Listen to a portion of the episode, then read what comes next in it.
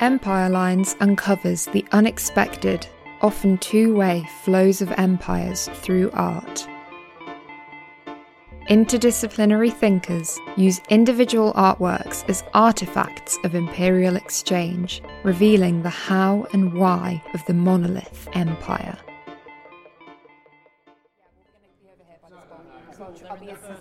No, I want to talk to you. Good. So do you want to do the bold first? In this episode, curators Jake Subryan Richards and Vicky Avery locate Cambridge within the transatlantic slave trade, connecting global commodities and local consumption, historic and contemporary art, to reveal how 500 years of colonial resistance constructed new cultures known as the Black Atlantic. My name is Dr. Vicky Avery, and I'm Keeper of European Sculpture and Decorative Arts at the Fitzwilliam Museum, and I'm also co-curator of Black Atlantic. My name's Dr. Jake Subryan Richards. I'm an assistant professor of history at the London School of Economics, and I'm the co-curator of Black Atlantic, Power People Resistance at the Fitzwilliam Museum. The period of transatlantic slavery spans over 500 years, between 1400 and 1900, a period when European empires colonised the Americas and transported over 12 million people to these colonies from Africa as slaves. This history is often recounted as something that was concluded in the past, and often from the perspective of imperial and colonial powers. This exhibition focuses instead on the perspective of the Black Atlantic. What is it? Sure, well, the Black Atlantic was a term used by Robert Farris Thompson and then Paul Gilroy, two academics who were very interested in the formative role that Atlantic enslavement played in connecting the four continents of the Atlantic world and the ocean that they shared between them, and how that produced new cultures that weren't defined by Atlantic enslavement, but partly through resistance to it, and beyond that, becoming a limitless conceptual space for new forms of politics, new forms of connection between people, to invert the power hierarchy, to see part of the pernicious histories of Atlantic enslavement, but also to centre stories of black people's resistance to these pernicious histories, and also imaginations that extend way beyond Atlantic enslavement too. In that resistance to Atlantic enslavement, there were new forms of cultural production. We see that in a range of sources.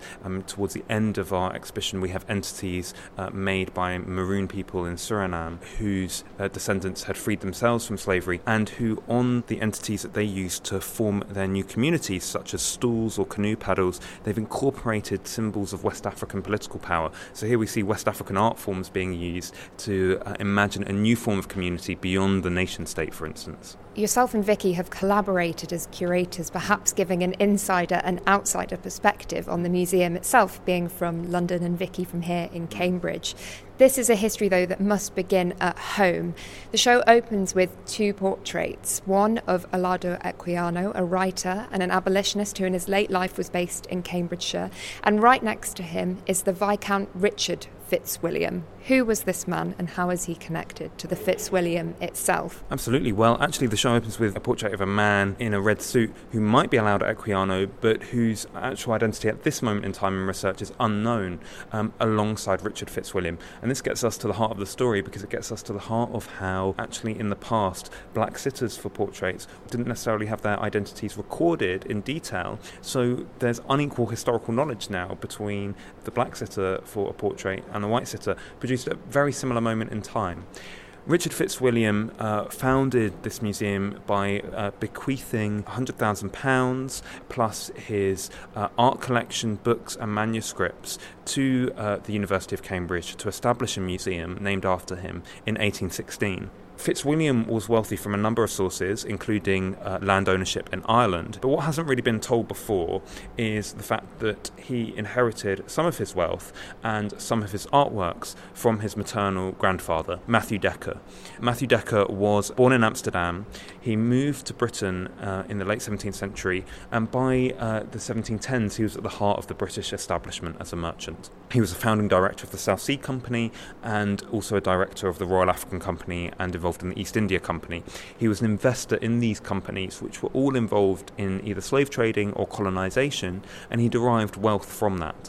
So Richard Fitzwilliam established a museum with money and works of art and books acquired in part from slave ownership. And that is the story that we wanted to start the exhibition with, but crucially not to just pin it on individuals. We're not here to talk about individual blame or guilt. We're here to see how this one story allows us to see into multiple stories of the role that the systems of Atlantic enslavement played in forming visual norms, in forming patterns of consumption and production, and in inspiring resistance movements to such forms of exploitation. In a previous episode with Dr. Helen Paul, we looked at the Luxborough Galley on fire and how the South Sea Company was very strongly connected to the Bank of England at the time. This exhibition looks not only at the bank, but how the museum and the university are all implicated in this history as economic, cultural and educational institutions, really the structure of society itself.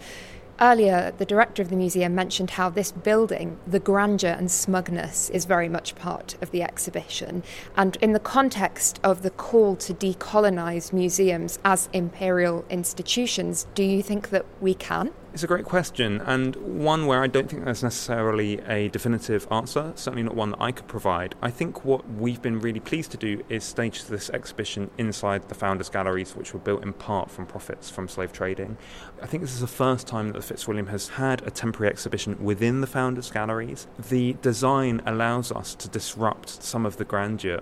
We've designed, for instance, a build where images of black people, such as Mostert's portrait of an African man, occurs early on the show as alone, and then again in the penultimate section we come to a reproduction of the same image on the wall. And I think that's really powerful, because in the grandeur of a gallery we come across images that aren't typically seen in Cambridge, and narratives and stories behind such images that aren't often told.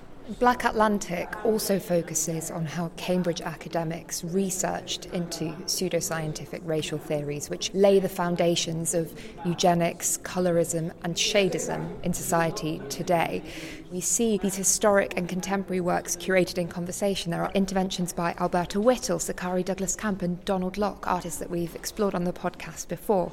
We're looking, though, now at Keith Piper's The Coloured Codex, a work from 2023 that's 15 pigments arranged in an invented hierarchy of skin tones. Can you talk a bit about curating this exhibition and putting these different works in contrast, but how that actually shows continuities over time? We decided to include a number of works by contemporary black makers that would act as critiques of or counterbalances to, or just be in dialogue with, particularly maybe problematic historic works of art. So in the section of the show we were looking at here, we're thinking about colorism, we're thinking about colour bars, we're thinking about anti-black racism and where that came from. Atlantic enslavement was really only possible through this sort of historic race-based science. We've got books here from the Royal Society.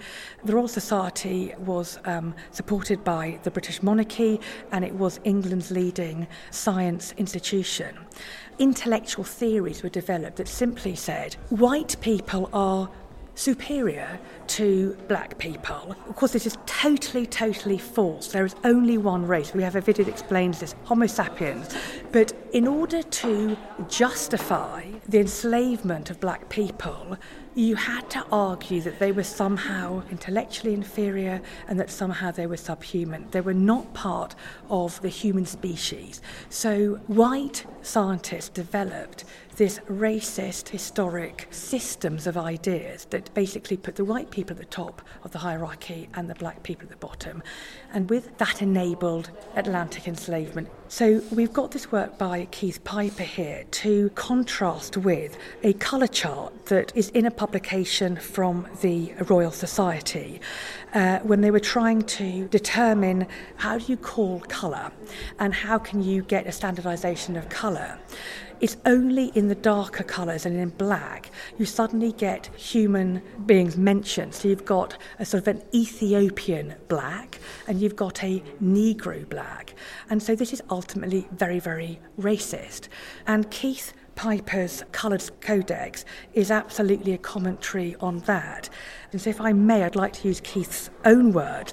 So he says about this work, "The Coloured Codex exists as an ironic and parodic commentary upon what evolved as an imposed hierarchy of social privilege within the brutal spaces of the slave plantations of the 18th and 19th centuries. They are a set of imposed hierarchies that still resonate into the present day." So we've included this work of art because I think some people think slavery happened 200 years ago, I'm sorry this happened, but what's the relevance to me? There's no problem today. What we make very clear in the show through the interpretive panels and through the works of art chosen is that actually anti-black racism is still pernicious, it's still invasive, and its roots lie in transatlantic enslavement.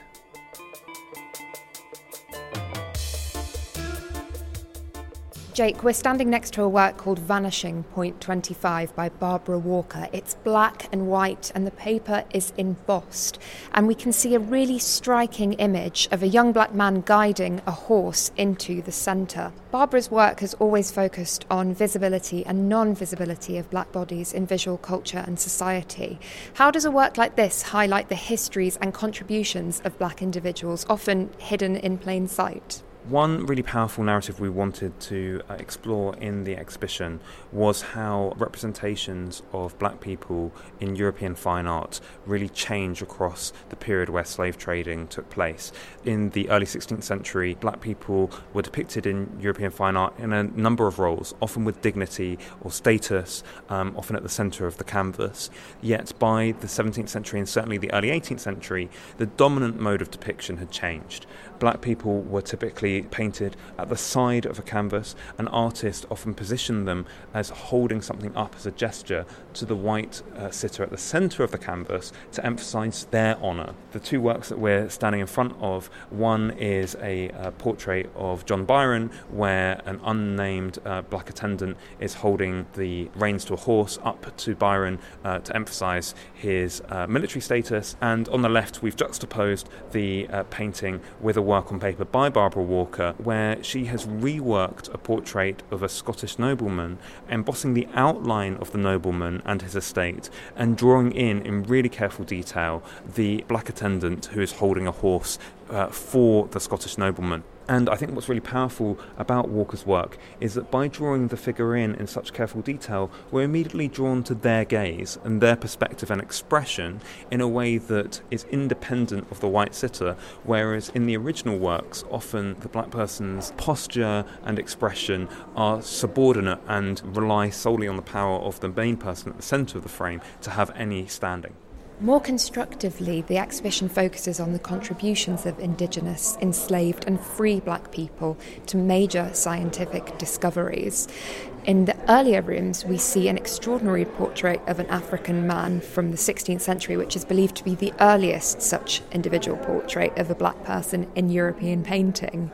Alongside him and his trademark Habsburg jaw, we see images of black kings. But Vicky, we're standing next to you, John Tyley's Man Beneath a Breadfruit Tree. What's the significance of this work? We were very, very keen to have it, and we're incredibly grateful to the Linnaean Society of London for the loan of it. It's the earliest example of a work by a black artist in the show. We're not entirely sure of the date of manufacture. It's probably around the sort of 1790s or early 1800s.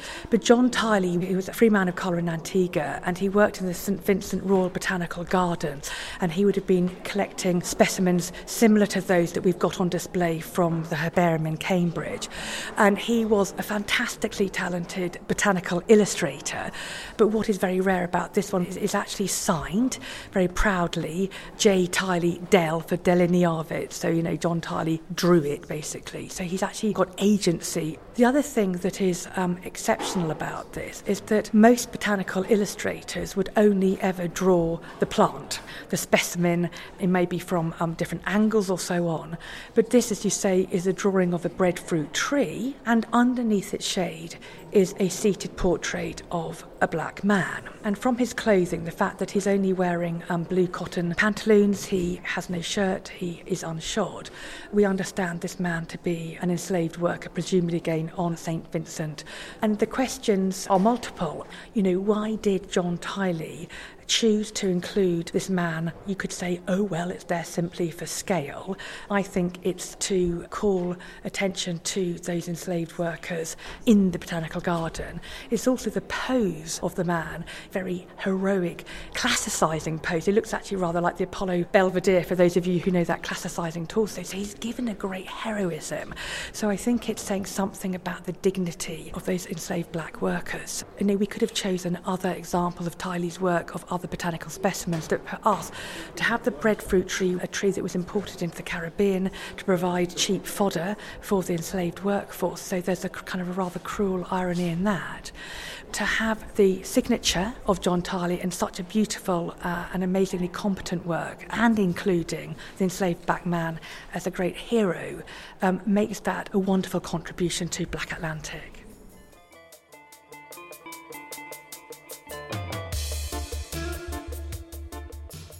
Vicky, a lot of your work focuses on consumption. You've written about the art of food in Europe and also presented on the pineapple, a history from Columbus to Del Monte.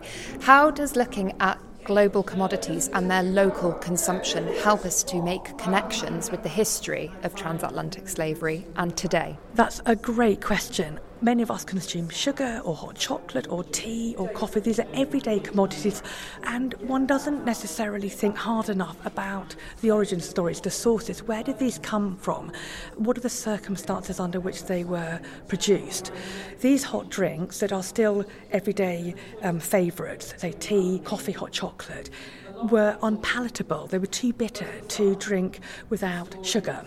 And so there's a mass material culture and visual culture around commodities, the goods, the consumables that are produced in the Caribbean by the enslaved black workforce for the benefit and enjoyment of white Europeans. We make a point about fashionability and about luxury. So the pineapple requires a display stand, or the sugar requires an airtight container, or a sugar bowl to have it on the tea table. The European consumer, you know, would have been tempted by Wedgwood or any of the sort of British ceramic factories. Oh, you know, this year you have to have a pineapple-shaped teapot. This is your fancy wear. And then 3 years later, oh no, the cauliflower is now the shape, or whatever it may be. And so a seemingly innocuous teapot is a bearer of these stories. But ultimately, what underpins the whole thing is Atlantic slavery. We're looking at some Delftware ceramic tiles that were made for a fireplace in the Dutch Republic, but they wound up at Kettle's Yard just down the road. And we're also standing by a giant pro-slavery punch bowl. Vicky, the story of ceramics as curated in museums often focuses on abolitionism, but this is clearly an object that shows us how ceramics were used for different means. Yes, we think of Wedgwood being part of the Society for effecting the abolition of the slave trade. He was very friendly with William Wilberforce, the iconic, if problematic, image, the medallion for emancipation. But as you rightly say, ceramics were also used to promote the other side of the argument. We were so delighted that the Potteries Museum in Stoke-on-Trent were happy to lend this, as you say, enormous punch bowl. I think if I've got my stats correct, it's believed to be the largest punch bowl to have survived from the period.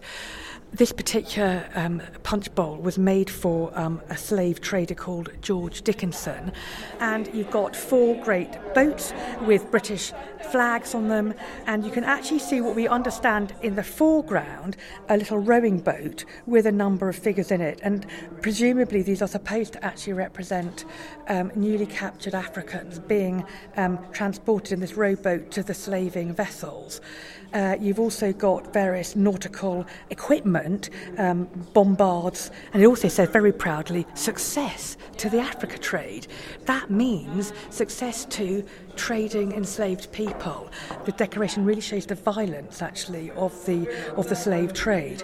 And so this man who became wealthy and influential through trading people had this enormous punch bowl made in his honour, precisely to make your point that ceramics have power and they can be used to promote, different sides of that particular abolitionist argument. Ceramics can also serve as a source of pride for other communities. Jacqueline Bishop is a contemporary artist who's more recently collaborated with the English porcelain manufacturer Wedgwood to plate up an 18-piece history of the dinner table. I'm Jacqueline Bishop. I am a writer, a visual artist, and a scholar. I was born in Jamaica and have spent a lot of time in the US and the UK. The work that is currently on display at the Fitzwilliam, History at the Dinner Table, is a work that it's kind of a homage to my grandmother, my great-grandmother, so many Jamaican women. One of the ways that you show your womanhood in Jamaica is when you acquire your mahogany cabinet and you start filling it with these dishes. And I wanted to dialogue with these women and with history, and I found that the way to do it was with the decorative, was with the domestic, because there I found their voices. So I started doing research into these dishes and ended up at sugar and slavery. So I wondered what would happen if I made that history obvious, the history that gave birth to these dishes that are so valued and collected in Jamaica. They're very worthwhile taking each one very slowly, very carefully, unpicking them and trying to understand why certain images have been juxtaposed. And this was always very interesting for me as a curator, to go back and work out where the source material came from.